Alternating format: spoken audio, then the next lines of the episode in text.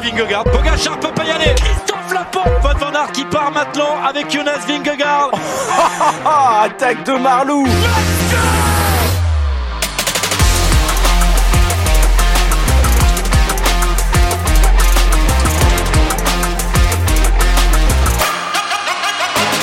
Bonjour, bonjour à toutes et à tous et bienvenue dans ce vélo podcast débrief de la sixième étape du Tour de France qui est arrivée à Cotteret ce soir. On est en direct de Cotteret, juste devant la piscine de Cotteret avec les bars juste à côté. Il y a plein de monde encore. C'est assez sympa et euh, on va accueillir bah, forcément celui qui est mon acolyte de toujours dans, dans Vélo Podcast, François Pierre Noël. Salut FP. Salut Guillaume, salut à toutes et à tous. Quelle étape on a eu encore aujourd'hui hein on s'est régalé avec cette victoire donc de Tadej Pogacar qui a répondu à l'attaque de Vingegaard hier. Bon, déjà juste ton avis sur cette étape en elle-même qui a démarré dès le Tourmalet en fait. Ouais, elle a démarré dès, dès le Tourmalet et on avait un peu prédit ce qui allait se passer hier hein, avec euh, les Jumbo qui ont essayé de mettre Pogachar la tête sous l'eau. Euh, ils ont vu qu'il était un peu plus faible hier. Ils ont dit pourquoi pas aujourd'hui? On va accélérer, on va euh, provoquer la chute de Tadej Pogachar qui a tenu en fait hein, sur le rythme des Jumbo Visma, qui avait placé euh, Wood Van Aert à l'avant. Alors euh, est-ce que c'était pour la victoire d'étape ou pas comme hier et aussi en même temps pour aider Vingegaard euh, dans la vallée entre le, le Tourmalet à la fin, pardon après le, juste après le Tourmalet effectivement. Ouais, ouais. Et euh, voilà donc donc là ça ça a marché. Il était là euh, pour Tadej, pour Tadej Pogacar et Jonas Vingegaard. Et Tadej Pogacar à la fin il s'est vraiment envolé parce que la puissance qu'il met dans la dernière montée Ouais, c'était ouais, impressionnant ouais. à Cotteret hein, Cambasque c'était franchement bluffant parce que même Vingegaard tu vois qu'il peut pas répondre. Et c'est c'est beau de voir ça parce qu'on va avoir un duel quoi. On avait presque peur que Vingegaard était trop fort. Aujourd'hui on nous rappelle que Pogacar l'est tout autant. Et euh, ça va être très sympa. Et puis là quand on voit voilà que 25 secondes d'écart entre les deux premiers euh, on parlera du reste ensuite. Mais euh, voilà franchement on a assisté à une superbe étape. Et toi t'en penses quoi Guillaume? Ouais, bah on va en parler euh, un peu plus tard. Et c'est vrai que tout le monde, euh, même ce matin au départ, tout le monde s'attendait à ce que la Jumbo Visma euh, mette la pression sur Pogacar. Et tout le monde même se disait hier soir Bon, allez, merci beaucoup pour Tour de France 2023. On se dit à l'année prochaine. Et euh, non, finalement, il y a une magnifique réponse de, de Pogacar. Mais on va commencer euh, ce podcast FP par notre podium, notre podium de cette étape. Je te laisse débuter comme d'habitude, FP, mais je pense que comme hier, on va avoir à peu près le même podium. Vas-y.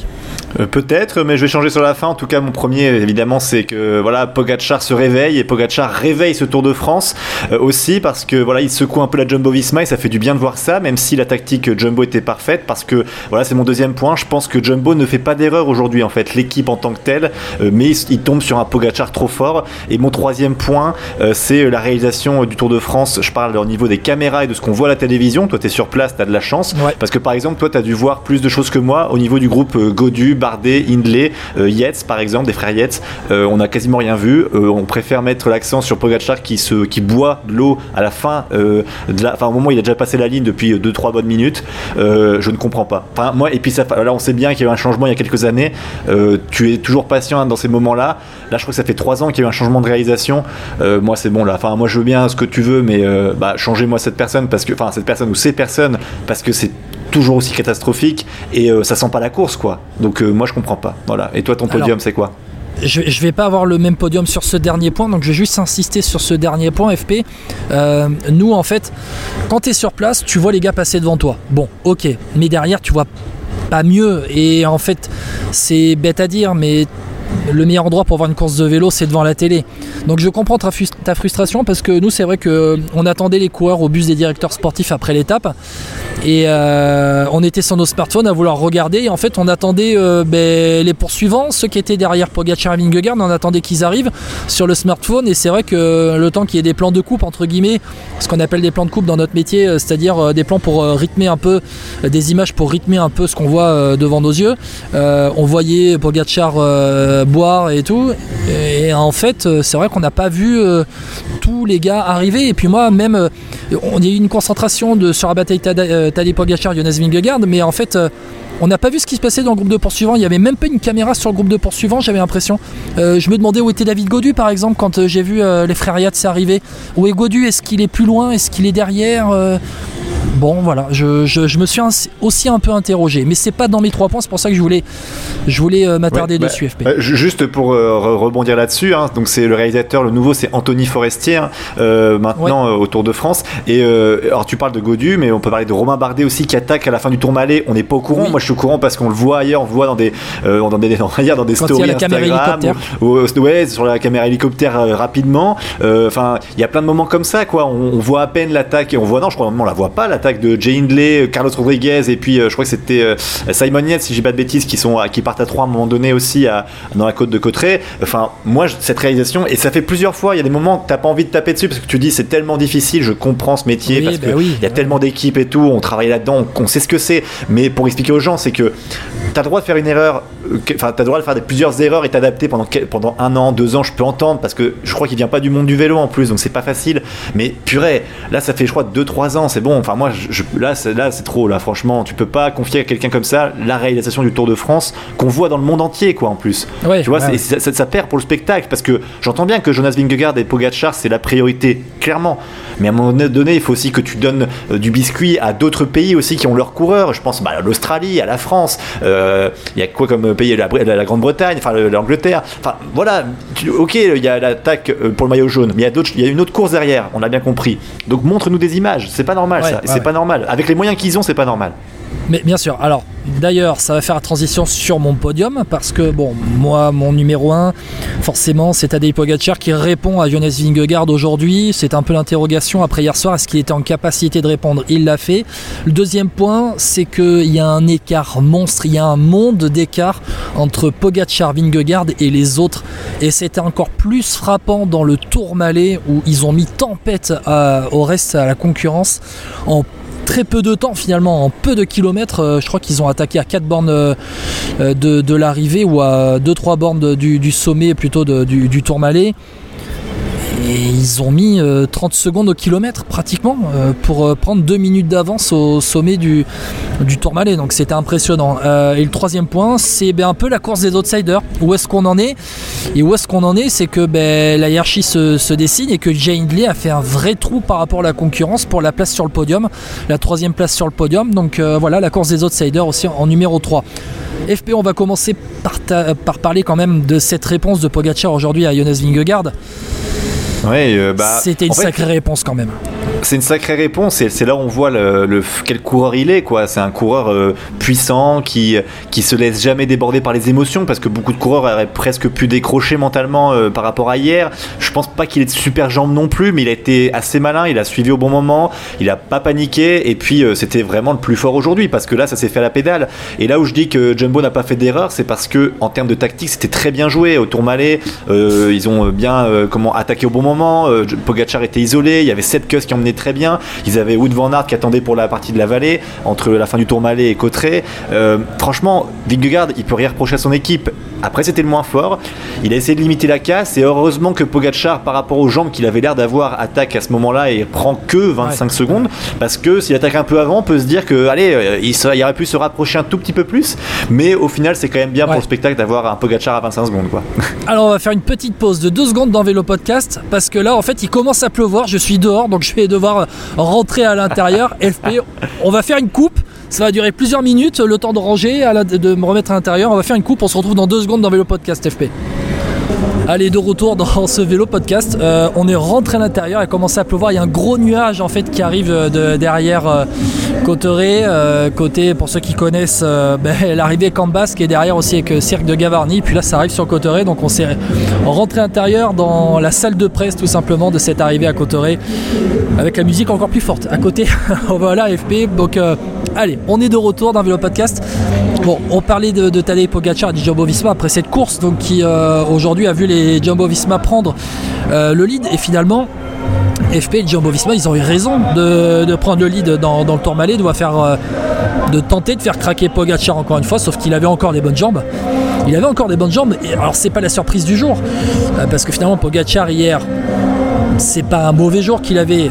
Il fait deuxième derrière Vingegaard dans la hiérarchie des, favoris. mais Pogacar a retrouvé des bonnes jambes. C'était alors, d'après ce que disait euh, notamment Mauro Gianetti et même d'autres. André Hopman, voilà, André Hopman que j'ai pu rencontrer après la ligne d'arrivée, directeur sportif UAE, il disait qu'en fait c'était pas un mauvais jour, c'est juste que Jonas Vingegaard était dans un super jour. Et ça, ça pourrait arriver dans ce Tour de France, c'est comme beaucoup de monde, comme beaucoup de coureurs disent dans ce peloton du Tour de France, ben, c'est qu'en fait le tour est très long, qu'on est seulement après 6 étapes. On n'est qu'après 6 étapes dans ce Tour de France, faut pas l'oublier.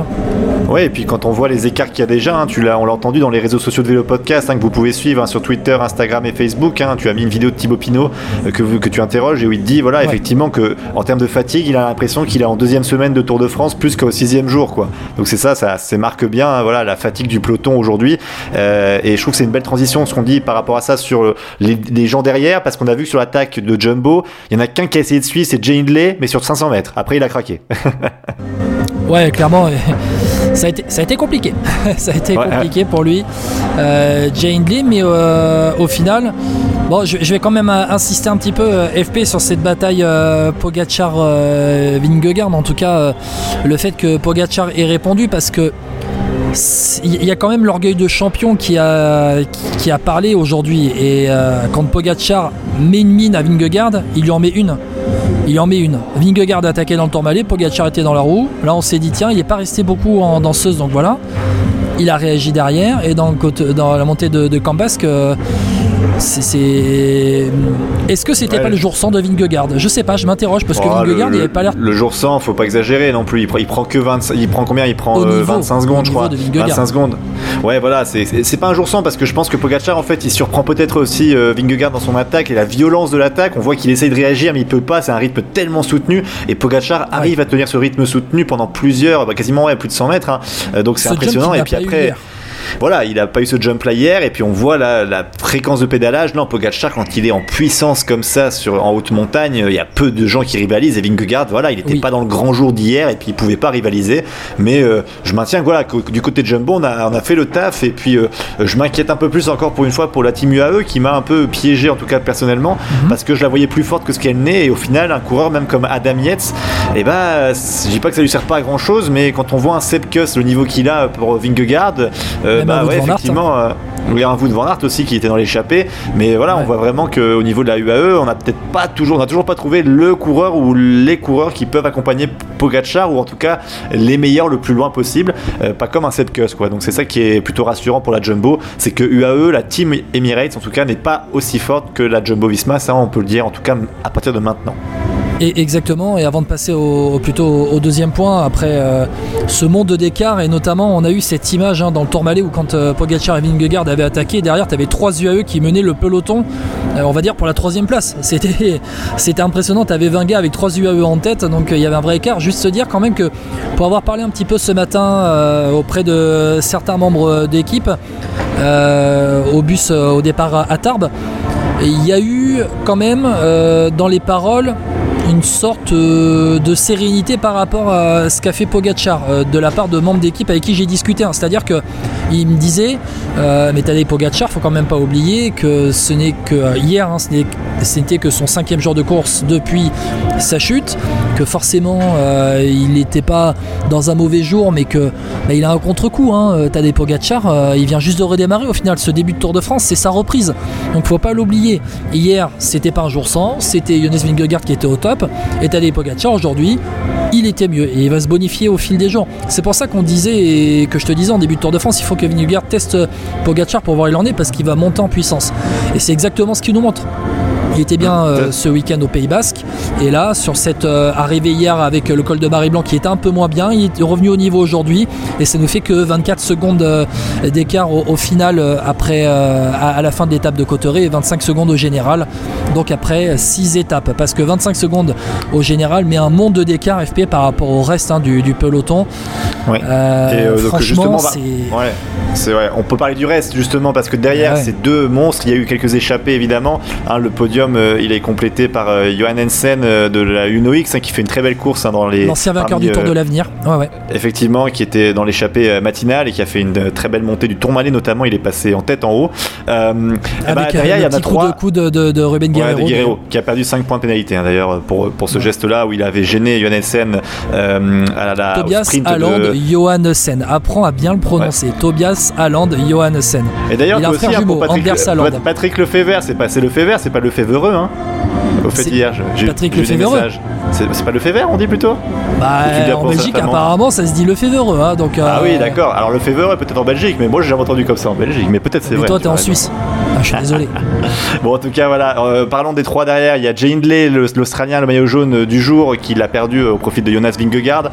C'est vrai qu'on l'a pas rappelé. qui est sixième et qui est arrivé avec Carlos Rodriguez et Simon Yates.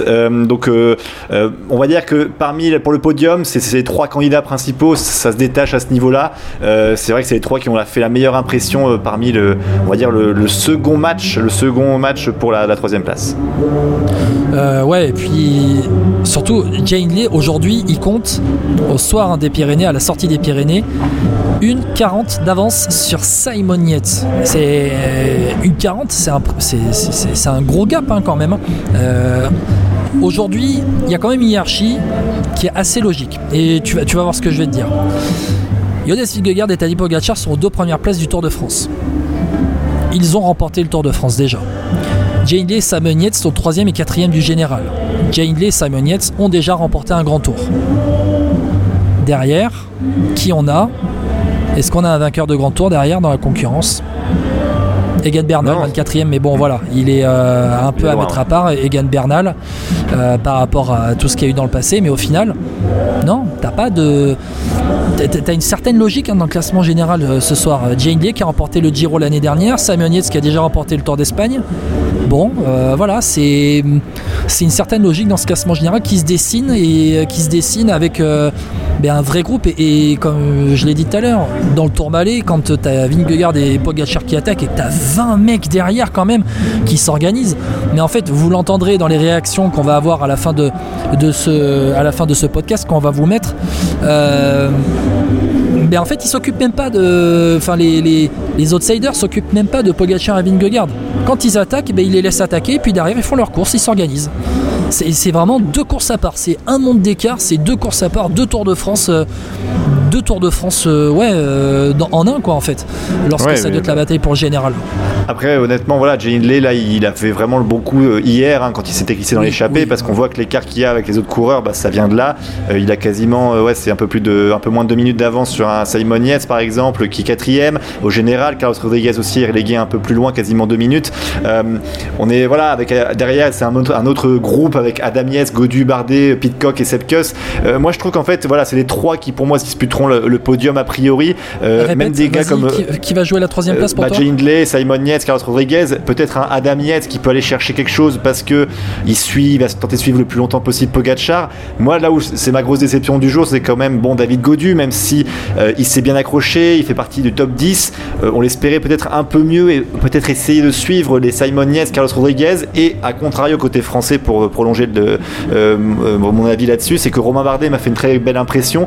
Il monte en puissance, il avait l'air satisfait euh, justement après la course. Donc euh, c'est vrai que Romain Bardet, euh, voilà, on, peut pas occulter peut-être un top 5 ou en tout cas un top 7, top 6. mais David Godu, pareil, top 5, top 6, 7, voilà, ça, ira par là. Mais au-dessus, je vois pas trop là. Par rapport à ce qui a été montré aujourd'hui, ça me semble. La hiérarchie semble déjà un peu faite, tu vois, entre les deux premières places, le podium et le top 5, tu vois. Attention, on va quand même nuancer, je vais quand même nuancer ce que tu dis, parce que, c'est parce que là, vous pourrez l'écouter à la fin de, de ce podcast. David Godu, euh, plutôt euh, Marc Padio, pardon, qui, parle à, la fin de, ce podcast, euh, avec, aussi, avec aussi Thibaut Pinot. Le Tour de France est long. Vous entendrez aussi notamment Guillaume Martin. Le Tour de France est long. Il va y avoir encore de belles montées, de belles ascensions. Il y a notamment un certain col de la Lose qui va arriver. Il va y avoir beaucoup d'écart. Ça, voilà, il, peut y avoir encore beaucoup d'écart. Ce Tour de France est très long, on n'est que 6 étapes. Certes, il y a un écart, mais Jay Hindley n'est pas à l'abri de prendre un éclat aussi à un moment donné. Oui, mais par exemple, alors aujourd'hui, on a eu un éclat d'un des coureurs qu'on qu'on avait mis pour, pour, le top 10. Euh, c'était Mathias Kelmose de la Lidl Trek, hein, qui est la grande équipe perdante du jour, hein, parce que Comme Joe Chicone prend aussi euh, une veste, il prend 10 minutes, je crois, aujourd'hui. Euh, donc, euh, je vois ce que tu veux dire, mais en même temps, est-ce que tu vois un Jay Hindley prendre une veste comme Skelmose A priori, comment il est, il est en forme, comment ça se passe avec son équipe, et puis, vu la, le coup de pédale aérien qu'il a aujourd'hui, je le vois pas prendre autant. Après, évidemment, une chute, on n'est pas à l'abri de tout ça, mais de ce qu'il a depuis le début de ce Tour de France, comme Simon Yates et comme Carlos Rodriguez, ça semble être les trois coureurs qui, derrière le duo Vingegaard-Pogacar, sont les meilleurs pour le moment. Ouais, alors désolé, c'est la fiesta derrière. Il y a des gars qui sont des grosses cornes de brume qui arrivent. Bon, bref. Euh, oui, tu disais quoi, FP euh, Désolé, dis-moi. Redis-moi. Non, je, disais que Hindley, Yates et Rodriguez, ce sont pour moi les trois qui, qui sont les favoris du, podium, même si on n'est pas à l'abri d'une chute. Mais voilà, en tout cas, c'est vrai que. N'enterre euh, pas les deux Français, Godu et Bardet. Non, non, je n'enterre pas. Moi, je pense que. N'enterre pas, pas, les mecs, n'enterre pas ces gars-là. Pour moi. Ah, non, mais Romain Bardet, ouais, Romain Bardet au contraire, parce que je pense que Romain Bardet sur la pente ascendante, c'est vrai que hier, il nous a un peu déçus, mais il était quand même là. Euh, il, perd, il a perdu du temps, certes, mais on voit qu'il est euh, d'attaque sur les gros cols, donc c'est assez intéressant pour la suite. et puis, moi, voilà, c'est vrai que le top 10, je pense, pour les deux, Godu et Bardet en côté français, ça semble euh, dans leur corps largement. Après, moi, je vois presque un Bardet un peu plus fort que David Godu, pour le coup, cette année, pour l'instant. Euh, ouais, écoute, euh, on va voir parce que David Godu, là, ce soir, il compte de 2 minutes 30 de retard sur Jane Hindley. et 40 secondes d'avance sur Bardet, qui est juste derrière lui, ouais, 8 Exactement, donc Bardet est à plus de 3 minutes de Jane Hindley, mais ce Tour de France est encore très long. FP, on va voir ce que ça va donner. donc, dans, dans, les prochains jours, il y aura déjà le Puy de Dôme dimanche. Et là, et là, il peut y avoir encore des écarts au général. Effectivement, il pourra y avoir, y des écarts au général. Euh, juste pour dire un mot peut-être des, autres coureurs euh, euh, derrière, hein, mais c'est encore une fois, il y en a certains qui ont perdu du temps. Je pense à Ben O'Connor chez AG2R, qui voilà, c'est un Tour de France un peu compliqué, mais il est quand même 12e du général, pas trop loin du 10e Sepkus. Il est à un peu moins d'une minute. Donc voilà, peut-être que Ben O'Connor, même si c'est pas son plus grand Tour de France, peut-être qu'il pourra accrocher un top 10, voire peut-être 9e place derrière avec un Tom Pitcock. Je le vois pas au niveau de Romain Bardet, clairement. voilà, donc, mais il y a une autre course un peu pour entre la 10e et la 15e place, j'ai oui, et puis sale journée pour AG2R qui a perdu le maillot à poids avec euh, Félix Gall qui a perdu ce maillot à poids.